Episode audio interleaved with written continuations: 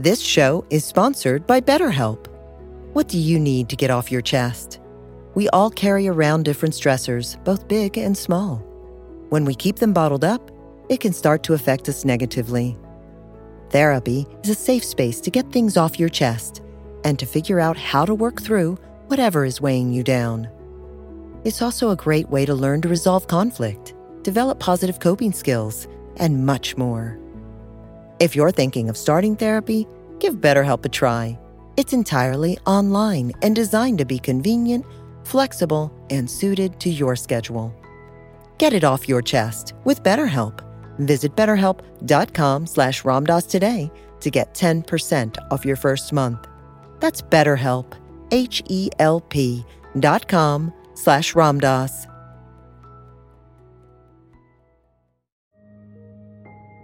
After experiencing the transformative power of a regular meditation practice, it's natural to feel inspired to share this gift and guide others on their own journey of discovery through meditation. Join Buddhist teacher David Nichtern and Duncan Trussell, comedian and creator of the Netflix animated series The Midnight Gospel, for a free online event on Tuesday, May 7th at 6 p.m. Eastern Time.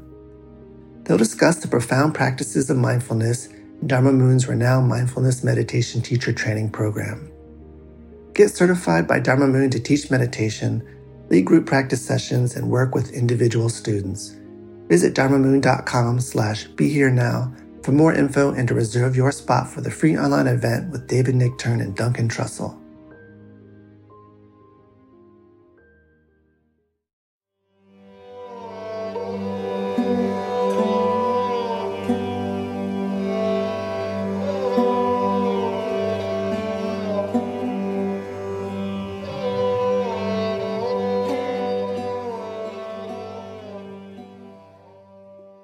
Hi, welcome to Ram Dass Here and Now.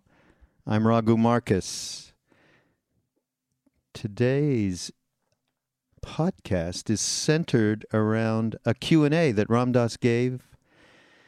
It's in the 80s. I don't have the exact date this time, folks. But um, so it's a, a, a number of different questions, and, and the reason this was picked by Nathan was that there's some great information here and questions that can really prove to be useful for our day to day getting along, shall we say.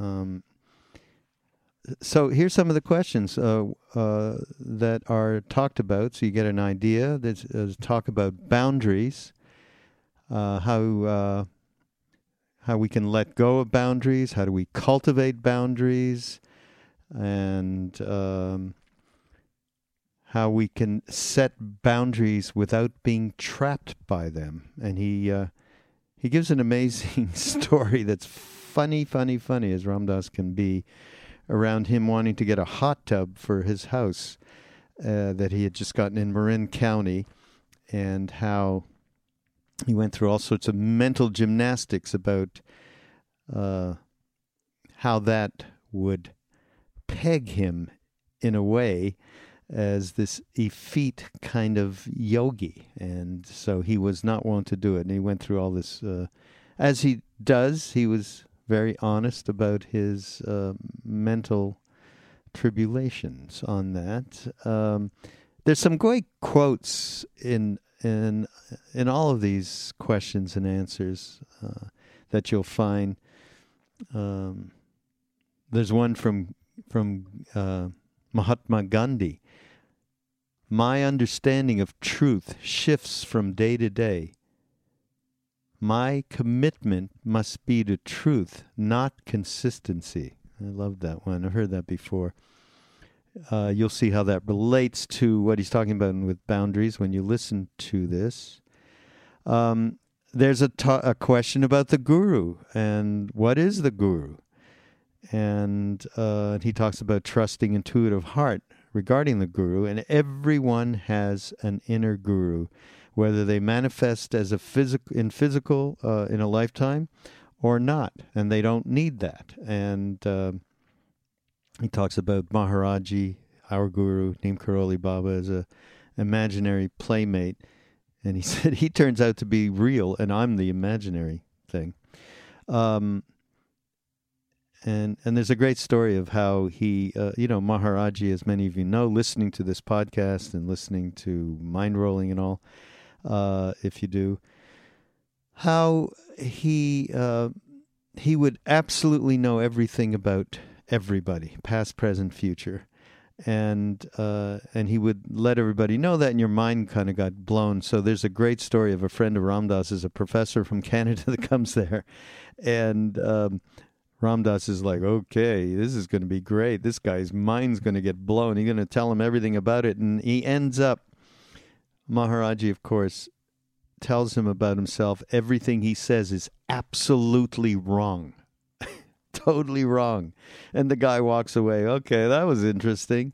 And then privately, of course, he tells Ram Dass exactly everything about this person that he couldn't have known.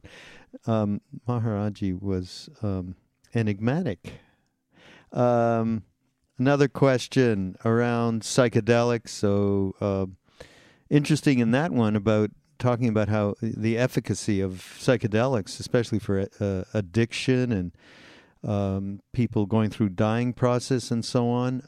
And he's so this is back in the 80s, and he's saying it's just horrible how research has been stopped. Isn't it interesting now that they are the government is allowing this research to go on, and they're showing uh, results. I know of several different things through Johns Hopkins and other uh, facilities, and they're showing how it's really helping with uh, addiction, PTSD, and dying.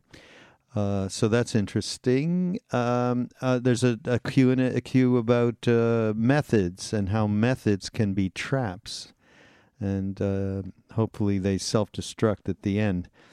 And there's one part of this that's kind of cute, uh, where he's talking about methods and, and so on, and uh, and he talks about the, uh, for instance, the Zen method, and the focus on on uh, Buddhism on emptiness and how that concept's pretty difficult. Um, and he talks about how the bhakti path is, he refers to it kind of as a slow path for the lame and the halt uh, that's cute. He, and he calls he calls the Buddhists the, the emptiness, uh, the empty mis- mishpucha, which is, uh, as he calls it, a Sanskrit Jewish word, y- Yiddish word. Um, it's funny because I had a, a, a similar dialogue with Roshi Joan Halifax at this last spring retreat we did in Maui, and um, and she was referring to the bhakti path as you know it's duality and uh, in duality you're eventually going to have to cut through duality because otherwise you're staying completely in reference to uh, this and other. And uh, to be completely free you have to uh, enter into non-duality which uh, she was referring to as uh, and you know as the ultimate path not in any kind of it was in a in a very loving way she did it. But i still came back and i said well listen roshi you you who have yeah i have like uh, probably a, a gazillion more lifetimes to go to get to where you already are. She didn't like that. She no don't be silly. Um, what else? He talks about uh, relationship. See there's a lot of rich stuff in here. It's this is cool this q&a uh, relationship, how we react to each other, differentiate, differentiating beings to their actions. Um, and here's here's a beautiful thing uh, that we all need to uh, remember on a day to day basis. Uh, it's whenever we get into any kind of conflict with with anybody, uh, and we're trying to work it out. Uh, you know, it's pretty much a, a, a pretty much of a predicament it's always up to the most conscious person in any dynamic to let go the soonest, right? Haven't we all experienced that? Um, what else? Talks about how you bring peace in the presence of violence. So there's some good references there that certainly apply to a lot of stuff that's going on today, for sure. And then it, uh, I think the last question is around the what's the agenda of a human incarnation. And he quotes Gandhi again My life is my message. And uh, that's something Ram Dass has quoted many times before. So, some uh, great varied material. Usually we have, uh, you know, we cut a, up a talk and we'll take, and it usually has one, you know, one kind of formal topic that he uh, runs around. This one's got a bunch of different things, which is makes it uh, interesting. So let's go ahead. We're going to go and listen to this, but I, I do want to uh, remind everybody uh, again uh, that um, we uh, appreciate the support. Especially, we just had this great uh, summer med- uh, mindfulness meditation course, and we did that webcast a week ago that, with, that I did with Ram Dass. It was re- the end of it. You can find it on on just go to ramdass.org media library or YouTube, and you can find the uh, it was August second, I believe.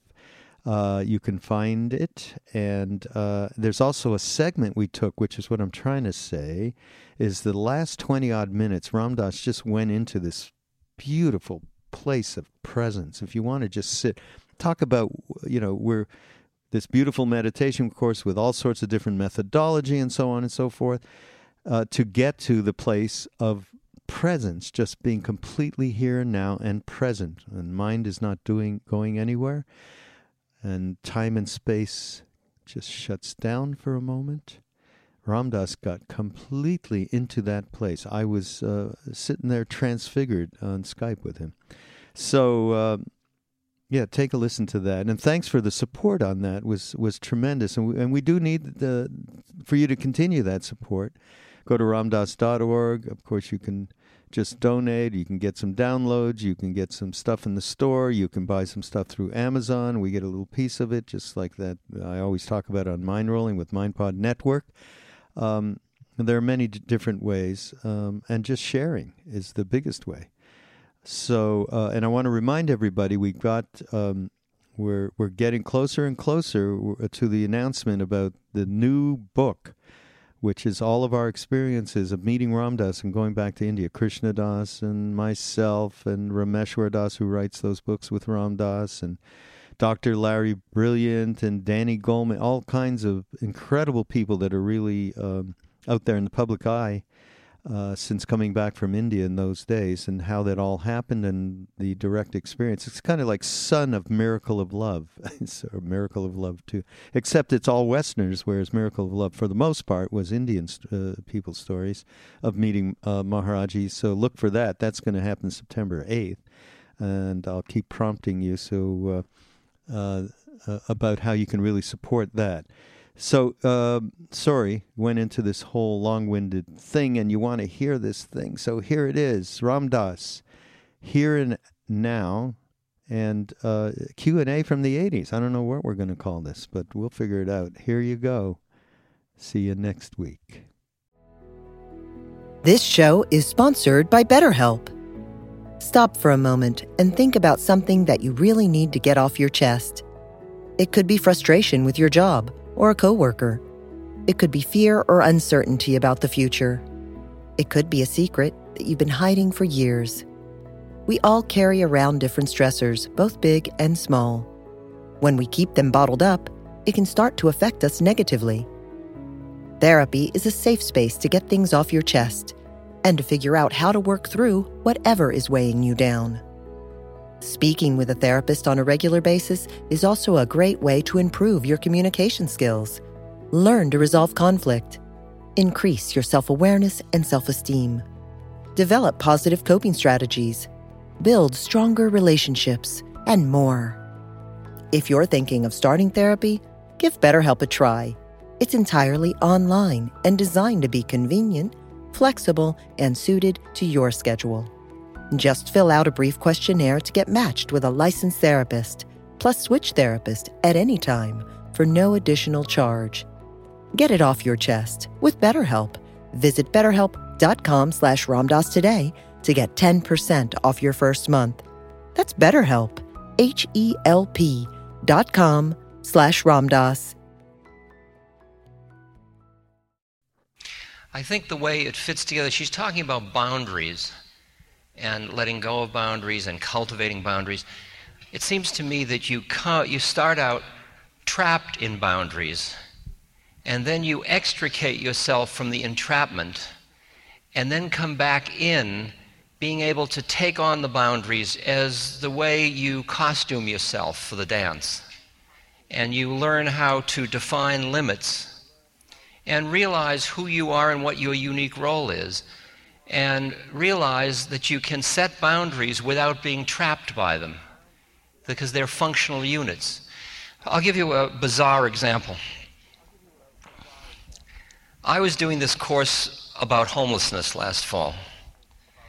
My father had died uh, the year previous, and that, well, that year, and that f- freed me from living in, in, to take care of him. So then I moved to California to be closer to some of the other Seva board members so we could work more deeply together. And it turned out that I was offered for rent a carriage house in Marin, California, which is,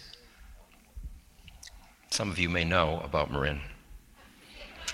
Uh, it's across the Golden Gate Bridge from San Francisco.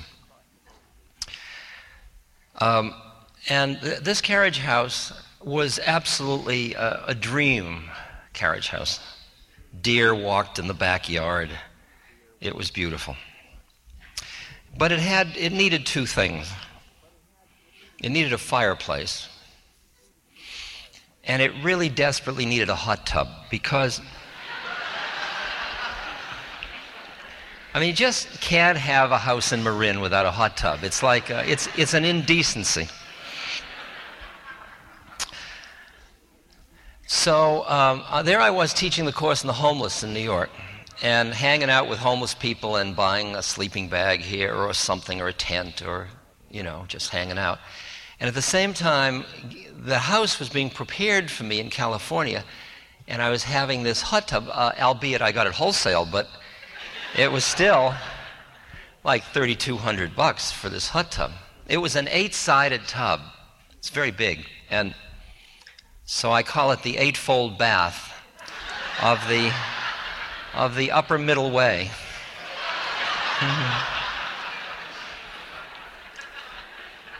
but see, then the question was Am I going to tell the homeless that I'm doing this? I mean, you see the problem. You know, I mean, you're working with people that have nothing, and you're working with other people who you're helping open to people who have nothing, and there you are building a hot tub.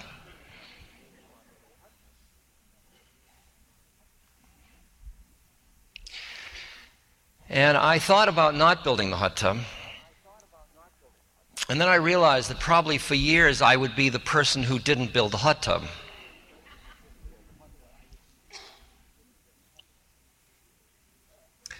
And so I decided to tell everybody. So I told them. They did very well with it. They said it was probably therapeutic.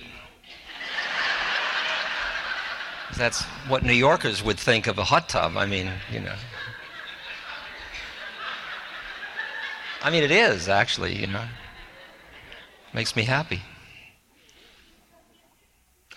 But I realized how delicate that whole issue was, that I was honoring where my space was. I wasn't doing violence to myself, and yet I was risking telling people who might not understand how I could do that. And I was defining a boundary that was the boundary that I was comfortable with at the stage I'm at. Maybe later I will turn the hot tub into a something else, who knows? There is no rule book for how we play this one out. Simone Weil, a beautiful philosopher, she was an incredible Belgian, I believe. And she saw how things were, and she said, I can't live any better than the poorest person in the world. And she starved to death in her 30s.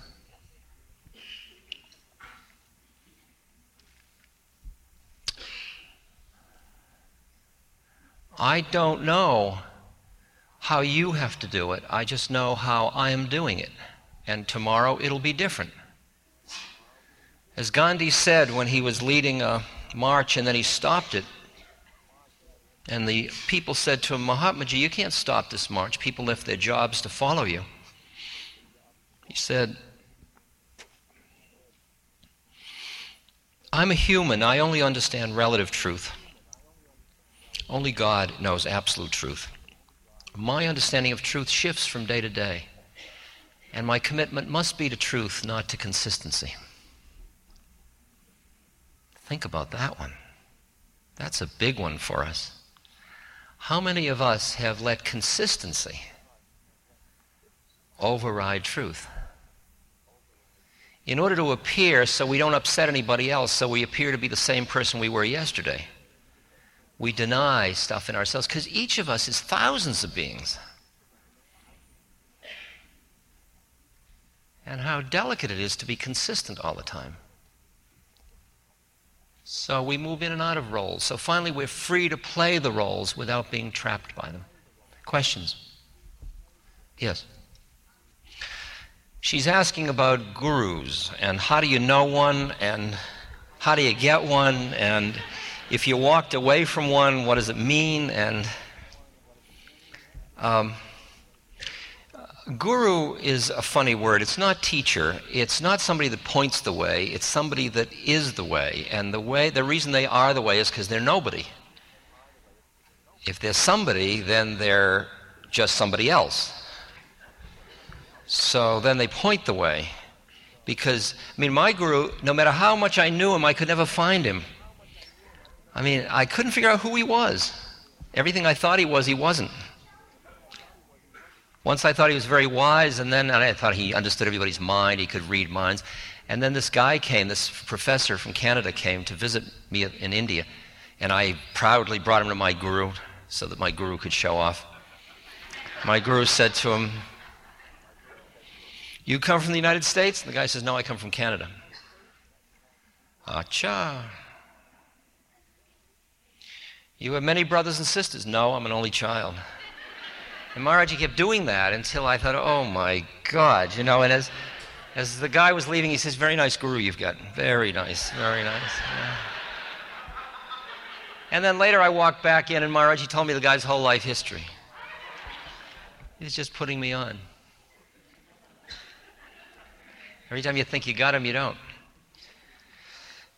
The only way a guru, the guru relationship is a relationship that only exists in the heart. It does not, it cannot be mediated through the mind. The thinking search for the guru and the judgment, is this my guru, is all nonsense. That's the mind. I would have gotten rid of him in a minute if I could have. I mean, there are much more pucka gurus than him. His blanket kept falling off, really schlock, you know.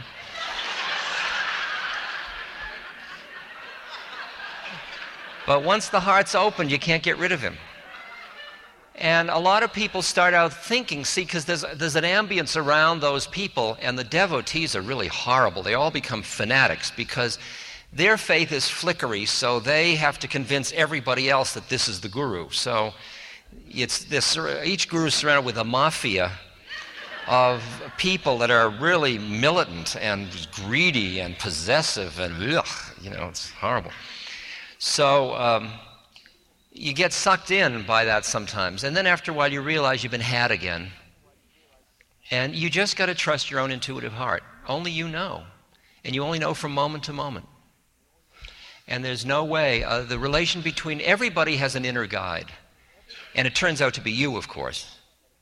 I mean, what you do is like you you have an inner guide which you imagine is a like Maharaji's dead. He left his body in 73. So you could say he's my inner guide. He's like my imaginary playmate. And he's got, if you're going to have an imaginary playmate, which kind would you like? Would you like one that's all wise, all humorous, all empty, all compassionate? I would. So that's my imaginary playmate. It turns out that finally, he turns out to be real and I turn out to be imaginary. That's how the story comes out in the end. But you don't realize that at first. You really think you're somebody.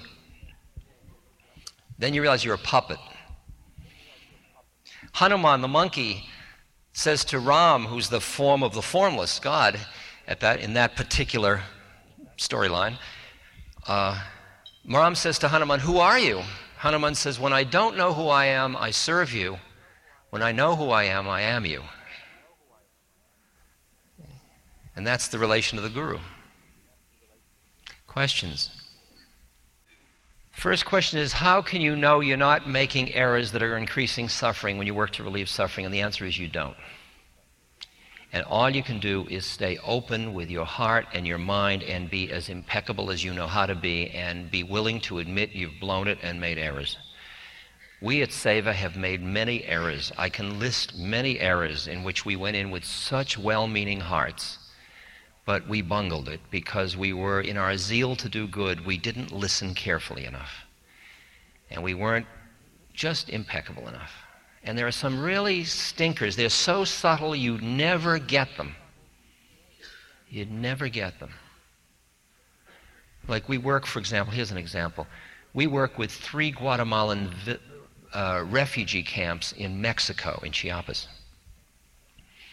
And in the course of our work together with these really wonderful people, they've developed a sense of community, although they come from different villages. They've developed an organizational structure that makes them effective in order to be able to better their lot. We've got tool banks there now where they rent a, a tool for half a penny, and then they, when the, by the time the money's the tool's broken, they can buy another tool. I mean, the whole game is one of self-sufficiency and beauty and dignity, and it's all wonderful, and it looks great, and we've just been able to be the catalyst for that to happen. Doesn't that feel good? However, most of them want to go back to Guatemala. And the government of Guatemala is very threatened by any Guatemalan, any Mayan Indians that are at all sophisticated about administration. So that in our very zeal of making these people more effective to keep their lives going in Mexico, we have reduced the likelihood they can ever go back to Guatemala without being murdered. Isn't that bizarre? So, what do you do? Not help? Do you help? What you do is you sit down with them and you all share the predicament together. And then you figure out what to do. Okay? Those are examples. They're bizarre. They're great. I mean, this is really the stuff of growth. You don't expect that everything you do is going to be good. You just do it with a good heart, with an intention to do good, and you listen. You constantly listen. Questions? Yes.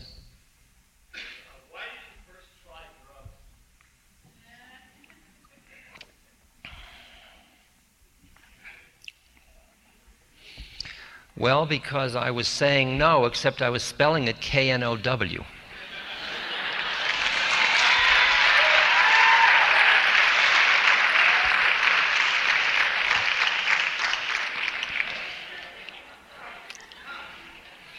Um,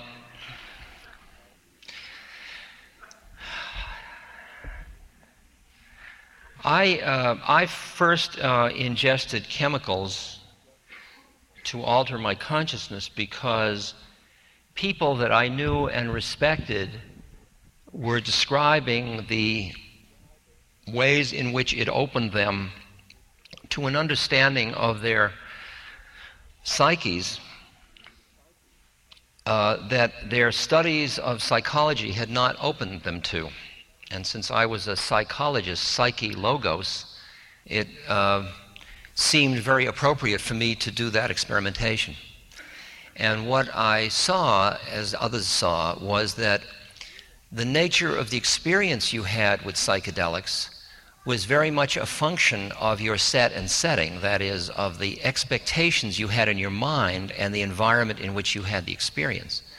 So that if you thought it was schizophrenic inducing, that's what you get. And if you were taking it like at the peyote ceremony with the Native American church, you would be experiencing it in order to be with God. And so we began to study the set and setting and the way different people use these chemicals in different ways. And um, so that's answering your question, why I started. I won't go into the whole drug thing unless somebody pushes me. Yes? Where are you? Who's that? You? Oh, okay. I, I called him, she stood up, and you spoke, so it's okay. It's okay. Wait a second. You sit down now. I'll start with him, and I'll get all three of you. Go ahead, you. Go ahead.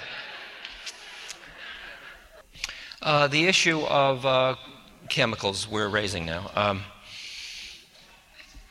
the um, what is happening with um, with chemical use in this culture, be it um, tranquilizers or um, coffee or liquor or coke or crack or heroin or whatever, or just the addictions of the society, whether it be power or sex or whatever, um, acquisition. They're very intense because the fear is great, and when you get frightened, you get very addicted. And um, the addictions we're seeing, like with crack, are inner city because of the lack of opportunity. The coke among the middle class is because, as I said before, the fantasies aren't fulfilling. So they're all symptoms of problems. We're responding to the symptoms with a kind of overkill of categorizing all chemicals together, except the ones of cultural choice, like alcohol, as bad. Um, and saying say no to drugs. But there are a category of chemicals called uh, tryptamines, psychedelics, so on, that are um, very, very promising in terms of their use in a culture to, for therapeutic purposes, to help people break out of the sets that they're trapped in with their minds, to open relationships up again, like marriages that get stuck to work with prisoners who have a terrible recidivism rate statistic, to help people die, to help people with pain, etc. All that research in those areas has been stopped because of this sort of just blanket, pervasive paranoia about drugs. And it's very unfortunate. And um, I spoke at a conference recently in which there is a great attempt to legitimize research with MDMA or ecstasy or Adam to see it in working in uh, relationship therapy. That's going on in Switzerland. It probably is going on in Germany, and we hope it'll go on in Czechoslovakia and some of the countries that don't have this same panic that we have at this moment, that we're importing as our drug war.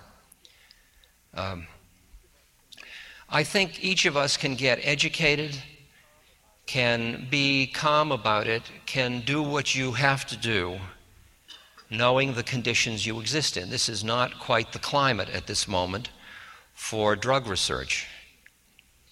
Um, but many people do it anyway.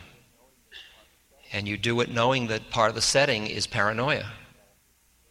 And that's a delicate situation. It's not optimum conditions for that kind of inner work. We've learned over the years that no method is necessary, so that if, if those kinds of drugs are not available for altering behavior, we certainly know that there are other ways of doing it. I think what we've just got to do is extricate ourselves from the value judgments about it and not make them into ethical issues, but realize that drug use, a lot of people use drugs to escape Others use it to explore. Others use it to get more. And the, the attachment to excess is what the problem is in the society.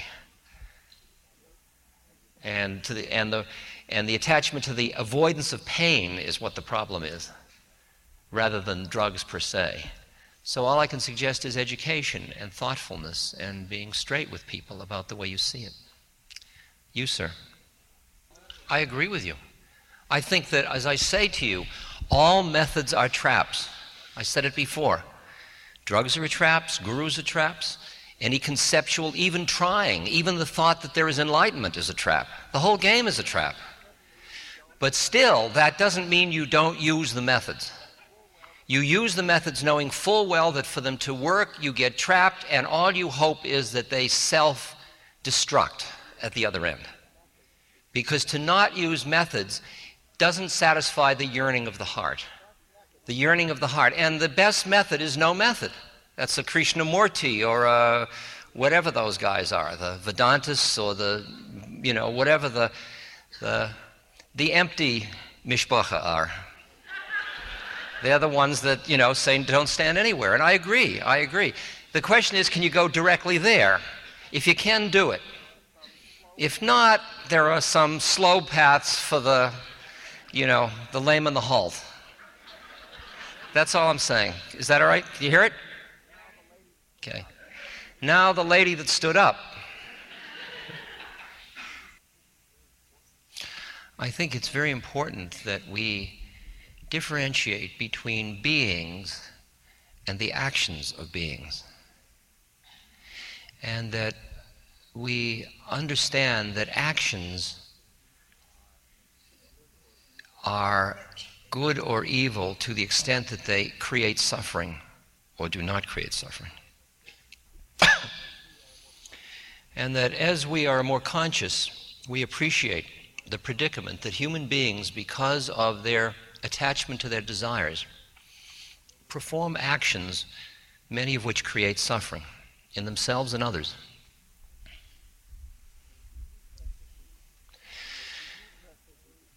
And that it behooves us as we become con- more conscious, A, to not perform those actions ourselves, and B, to create conditions to minimize others performing those actions.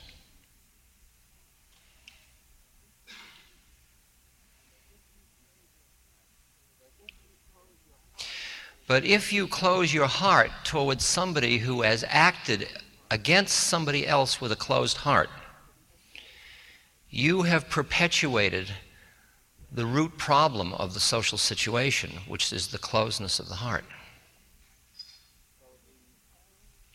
So the, the profound requirement is that you say no to an act without closing your heart to the being. And that is a hard thing to do, especially when someone's done you wrong. But done you wrong is an interesting image. First of all, it requires a you to be done wrong to.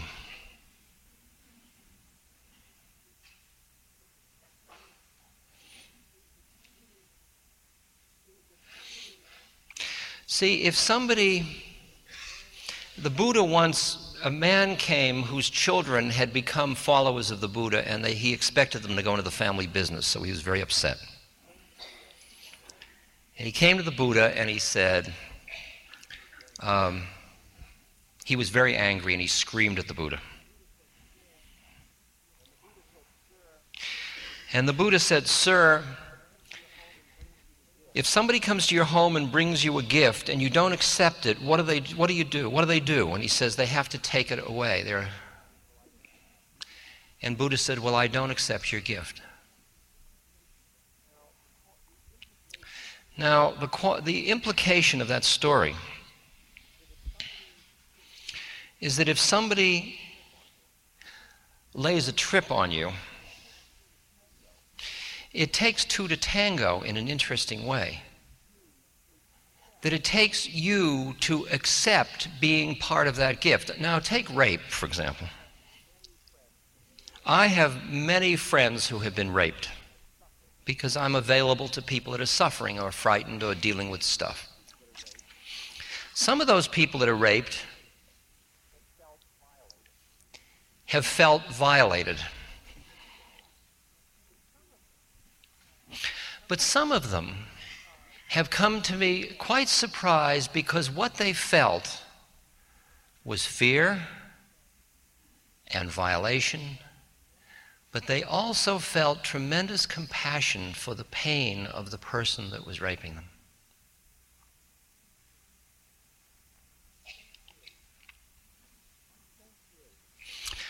My sense is that when we get busy feeling put upon, persecuted, hurt, like my parents did things to me that have left me in a way psychologically crippled in certain ways, neurotic in certain ways, distorted, sexual behavior, all kinds of things that are the result in some way of what they did to me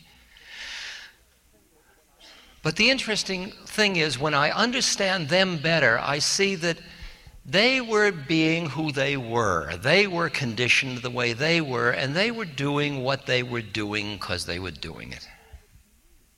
They weren't even doing it to me, they were just doing it. The fact that I bought it is my problem. The fact that they did it is theirs. It's an interesting one. I went through years when I was angry at my parents for what they did to me. Now I don't have any of that. That's all gone. I feel sad for them for what they were doing out of what they were caught in. But I still love the soul that is my mother and my father that was those bodies that did that stuff. Not easy to be a human being. But don't get too seduced in by the drama of your personal history because it ends up in a funny way disempowering you at the same moment as it is empowering you. And I am sorry if I hurt your friend but it comes out of this understanding of the way the universe works. Okay? Questions? Sir. I think that there's a distinction. We're talking about anger and the feeling of it and the expression of it. Um, I, um, there are times when expression of anger is a release. Um, oftentimes, the expression of anger reinforces the expression of anger. I really think it's important that you cultivate the quietness to be able to appreciate the feelings of anger. I think that's important, that you be a witness to it and own your feelings of it. The difference between owning your feelings and expressing them are two different things. And often when you express them, you in by the expression itself you create new karma. And from a karmic point of view, the art is to extricate yourself from old karma to the point where you're not creating new karma. And so, the, uh, as long as you're not acknowledging your own feelings, you're in deep trouble. The acknowledgement of the own feelings, and then the question of whether you can let them go without running them through. Because you see that as if I say to my mother, You done me wrong, and I'm angry, she then gets defensive in response to what I just said she starts her thing, and we keep playing the one out. If I can acknowledge it and then let it go because I appreciate the predicament we're both in, there is a possibility that we can let go at that moment. The minute it's up to the most conscious person in any dynamic to let go the soonest. Okay? So that's an art form. And, but yet, there are times when it's wonderful to beat pillows and express it in whatever way, to just realize, to allow the feeling to come out. I think part of the maturity of us is an ability to feel grief, to feel remorse, to feel sadness, to allow it to not be afraid of it, to allow it to work its healing way, because that's part of what being a mensch or a, you know, a, that's a Sanskrit word for a, a full, full being is questions up top. Uh, the answer of how you can, what you can do to bring peace in, in presence of violence, uh, I think the answer is uh, a peaceful being lives in a peaceful universe, and you start out by the work on yourself to be able to bring into those situations equanimity and a peaceful heart. And when you can do that, when you can see injustice and not get so angry and so frustrated and so furious that your very being is just adding vibrationally to the whole trouble, then you are an instrument of healing, of peace. So one works on oneself, but then how you do that is the way I understand it is you do what you do. So that if Northern Ireland is the place, maybe you are in Northern Ireland, and maybe you're just doing something in a peaceful way in Northern Ireland, and that's what you're contributing. Maybe you're just talking about it in ways with other people that dissipates a lot of the anger about it. Just by the quality of your generosity, of your kindness, of your appreciation of the pain of all the people involved. It's the work on ourselves, and then we manifest it as we manifest it. One person is a school teacher that works with children, another is an activist in Ireland, another person is somebody who's doing public relations, another is somebody doing lobbying. You do what you do. There's no one thing to do for peace. We each do what we do. It's the quality of the who it is that does it. Is that dealing with your question? Okay. Questions? Yes.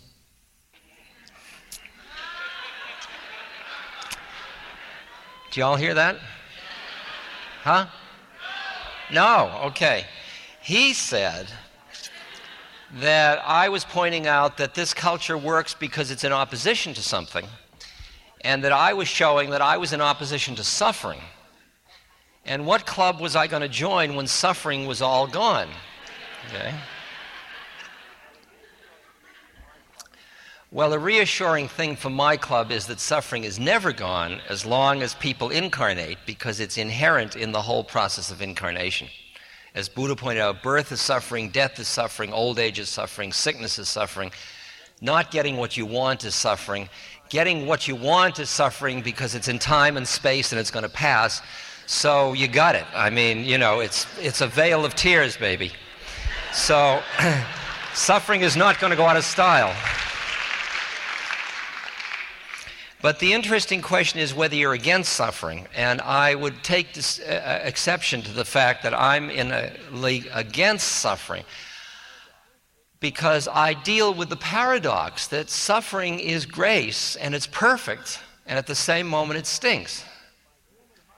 So my human heart says I've got to do something about suffering, and I do it, even though I understand that suffering is perfect including my desire to end it because I'm suffering because of the suffering. Okay?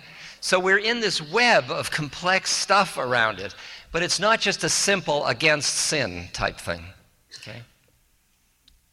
Yes. How do people keep a conscious relationship? All I can tell you is that we are constantly going to sleep, and our egos are so clever each one will say, Now you are connected to the real truth. See? I mean, I really see how it is, and I want you to know you're hung up. See? And the fact is that it's the blind leading the blind. I mean, there's no, this is a tricky one. And all you can do is keep going for the clarity and the quietness that allows somebody maybe to have a little bit of clarity in the midst of the confusion. I, I sit with a person and we focus between the eyes of the other person and we sit cross legged and just, or in chairs and just look this way. And then we start to share with each other more and more of the things that we can't share with each other. And it's very scary, the game. And we keep letting go of all the feelings that arouses because we understand the truth is one of the vehicles for coming through to living spirit in human relations. And it's very scary stuff. And it's got to be truth that is, has the quality of love to it. A heart has to be sought. And when it doesn't, it wounds, and then everybody can stay wounded or they can let go of the wound depending on which game they want. There is a game of using relationship to come into union with the one. It is a hard game to play. There are many ways to stop along the way and smell the pretty flowers and forget the game. That's all. You hear it. Okay? Yes. I think the agenda of each human being is the same, which is Gandhi's line, My life is my message. That is, that I realize that the optimum thing I can offer into the total situation for its healing is a quietness of mind so that I can hear clearly from moment to moment just what's happening. I can hear the existential situation fully in the sense of grokking it, meaning merging, being one with it. And my heart is open in the sense that I am willing to risk. I can love. I can flow into the world. And that is as much, for us, that's why Seva is exciting as an institution, because that's the same d- demand on that institution as it is on the individual.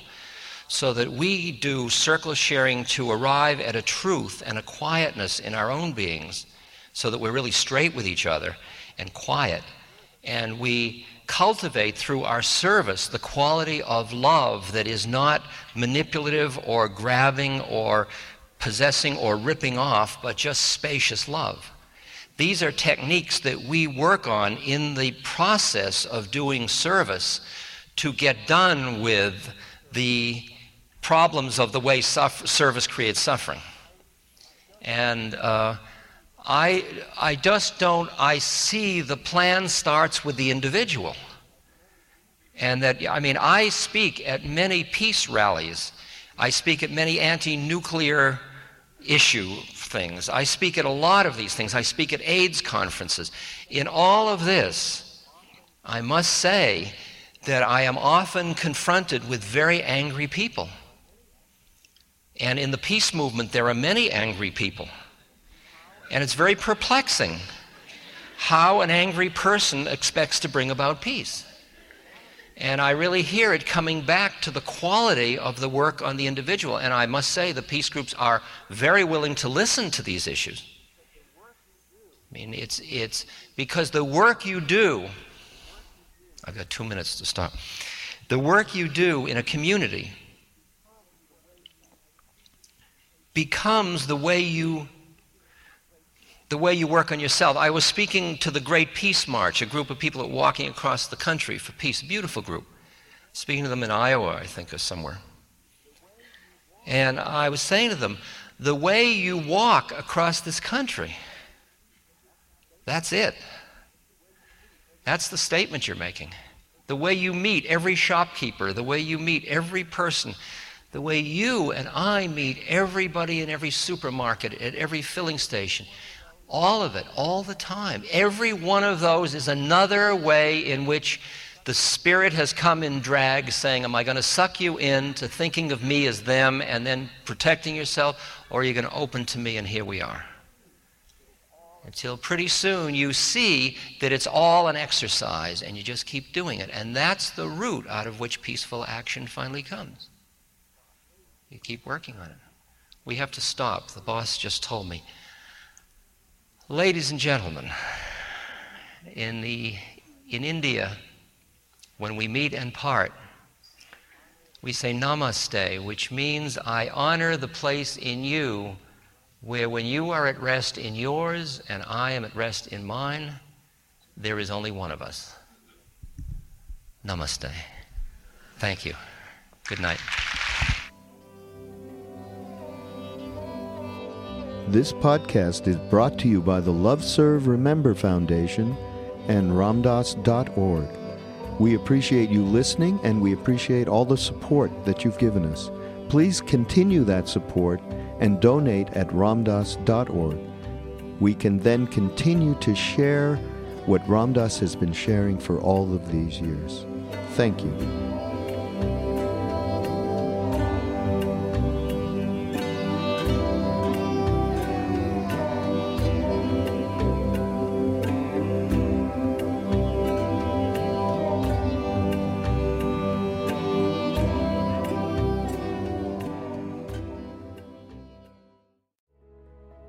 This show is sponsored by BetterHelp. What do you need to get off your chest? We all carry around different stressors, both big and small.